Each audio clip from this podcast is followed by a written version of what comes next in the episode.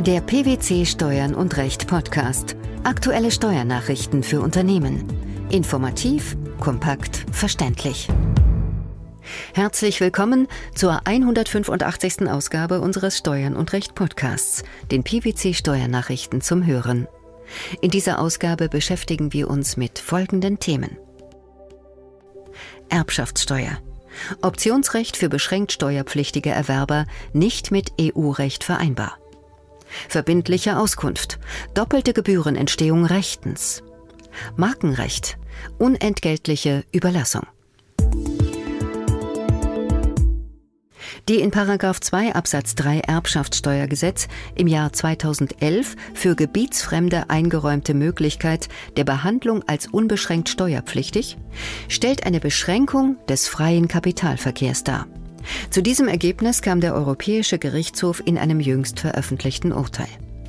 Bereits zuvor hatten die Europarichter die Gewährung unterschiedlicher Freibeträge moniert. Auch die daraufhin in 2011 erfolgte Gesetzesänderung änderte nichts an der Unvereinbarkeit der geringeren Freibetragsregelung bei beschränkter Steuerpflicht. Wie kam es zu dieser Entscheidung? Der Europäische Gerichtshof hatte unter anderem im Jahr 2010 entschieden, dass Deutschland durch die Gewährung unterschiedlicher Freibeträge in der Erbschaft und Schenkungssteuer für Fälle der unbeschränkten Steuerpflicht einerseits und Fälle der beschränkten Steuerpflicht andererseits gegen die Kapitalverkehrsfreiheit verstößt. Nachdem der deutsche Gesetzgeber daraufhin 2011 ein Antragrecht für beschränkt steuerpflichtige Erwerber hin zur unbeschränkten Steuerpflicht eingeführt hat, trat das Finanzgericht Düsseldorf auf den Plan. Mit welchem Anliegen? Die Düsseldorfer Finanzrichter baten den Europäischen Gerichtshof mit Beschluss vom 22. Oktober 2014 um Auskunft darüber, inwieweit die neue Regelung des Paragraphen 2 Absatz 3 Erbschaftssteuergesetz auch weiterhin gegen die Kapitalverkehrsfreiheit verstößt. Nach Auffassung der Finanzrichter bestanden Zweifel an der EU-Vereinbarkeit unter anderem dieses Optionsrechts. Des Weiteren wurde gerügt, dass bei Ausübung der Option Erwerbe in einem Zeitraum von 20 Jahren zusammengefasst werden bei normaler unbeschränkter Steuerpflicht jedoch nur Erwerbe in einem Zeitrahmen von zehn Jahren. Ebenfalls müsse geprüft werden, ob im Lichte des EuGH-Urteils Welte wegen des Vorrangs der Kapitalverkehrsfreiheit gegenüber der Niederlassungsfreiheit nicht auch Personen in Drittstaaten betroffen sind. Welche Auswirkungen hatte die Anfrage des Finanzgerichts? Die gerichtlichen Bedenken bestehen nicht zu Unrecht, wie das Verfahren vor dem EuGH zeigte. Zunächst hatte der Generalanwalt in seinen Schlussanträgen vom 18. Februar 2016 dem Gericht vorgeschlagen, insgesamt die Unvereinbarkeit der deutschen Regelung festzustellen und dabei konkret zwei Beschränkungen des Kapitalverkehrs moniert. Erstens, eine Optionsmöglichkeit für Gebietsfremde sei nicht geeignet, um eine steuerliche Regelung für rechtmäßig zu erklären, die für sich genommen aufgrund ihres diskriminierenden Charakters weiter gegen EU-Recht verstoße. Zweitens seien Modalitäten und Folgen der Optionsausübung unklar, und dies könnte unter Umständen zu einer höheren Steuerlast führen. Wie reagierten die EuGH-Richter darauf? In Grundzügen übernahm der EuGH die Argumentation des Generalanwalts und äußerte sich in seinem Urteilsspruch zunächst zu den Ausnahmen des Prinzips der Beschränkung des freien Kapitalverkehrs. Diese seien eng auszulegen und könnten nicht dahingehend interpretiert werden, dass jede nationale Steuerregelung, die zwischen Steuerpflichtigen nach Wohnort oder dem Mitgliedstaat ihrer Kapitalerträge unterscheidet ohne weiteres mit dem freien Kapitalverkehr vereinbar wäre. In dieser Hinsicht ist das Urteil des EuGH nicht überraschend. Die neu eingeführte deutsche Regelung ist nicht mit der Regelung des freien Kapitalverkehrs vereinbar. Welche Ausführungen finden sich noch im Urteil?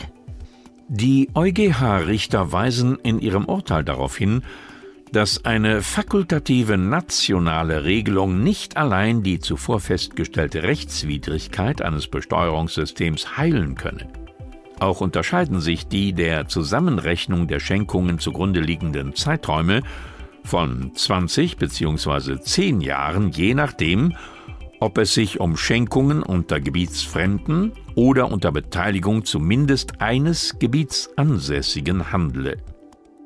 Da die Zusammenrechnung bei Schenkungen unter Gebietsfremden einen längeren Zeitraum umfasse als unter Beteiligung zumindest eines Gebietsansässigen, könne dies dazu führen, dass sich der Freibetrag bei Schenkungen unter Gebietsfremden auf eine höhere Bemessungsgrundlage beziehe als derjenige unter Beteiligung zumindest eines Gebietsansässigen und dass damit die zuvor genannte Kategorie von Schenkungen einer höheren Schenkungssteuer unterliege.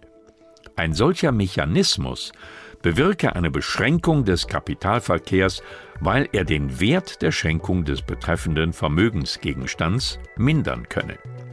Der EuGH sieht auch keine Rechtfertigung der Beschränkung durch einen zwingenden Grund des Allgemeininteresses.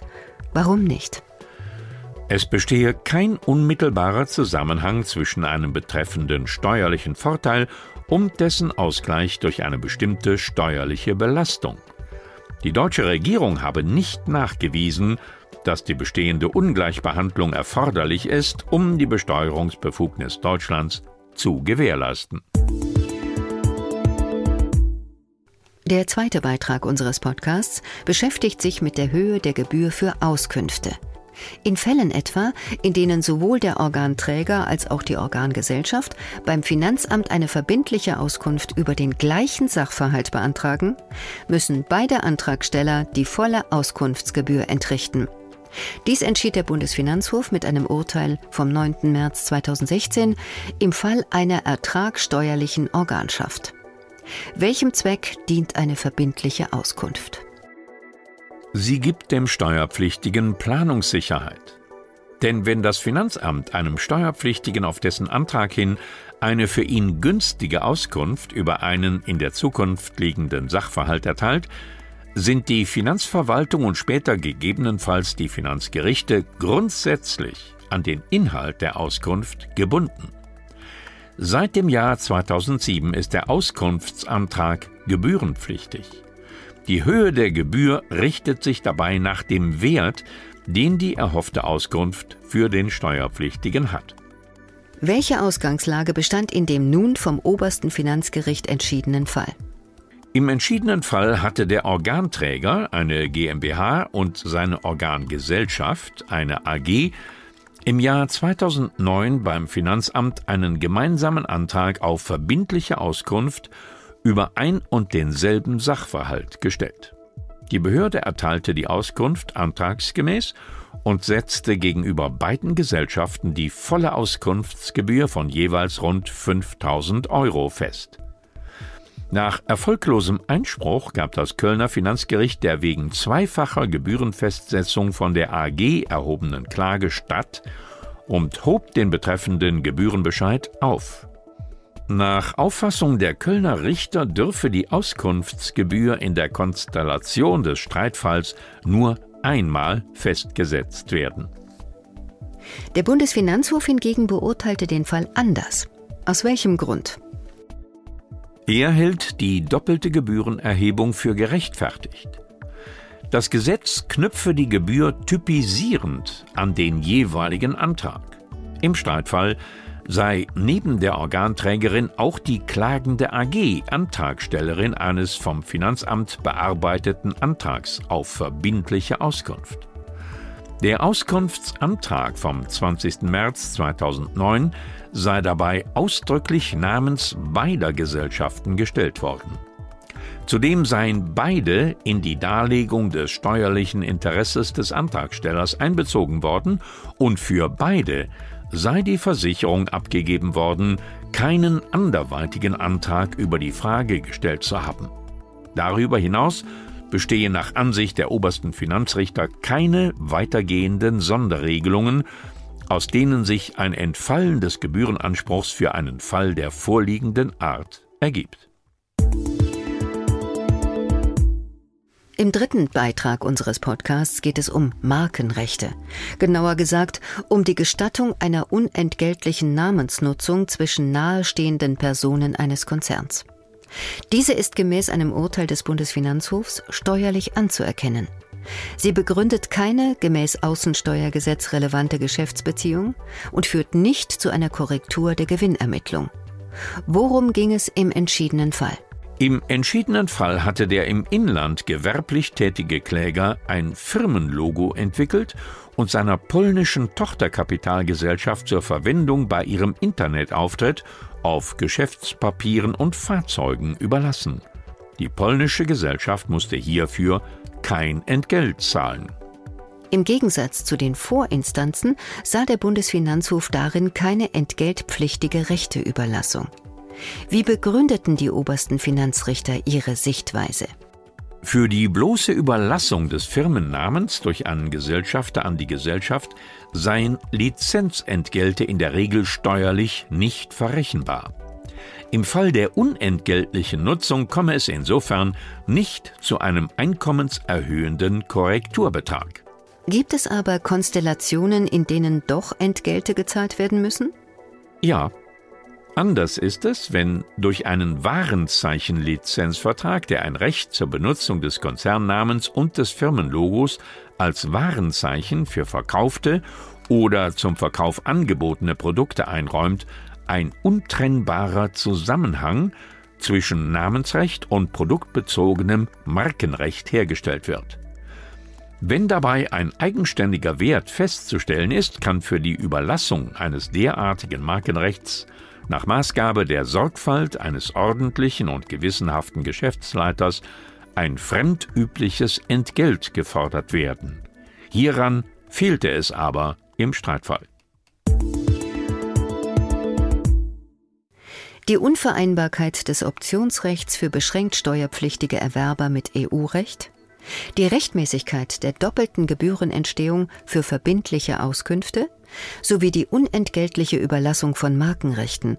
Das waren die Themen der 185. Ausgabe unseres Steuern und Recht Podcasts, den PwC Steuernachrichten zum Hören. Wir freuen uns, dass Sie dabei waren und hoffen, dass Sie auch das nächste Mal wieder in die PwC Steuernachrichten reinhören.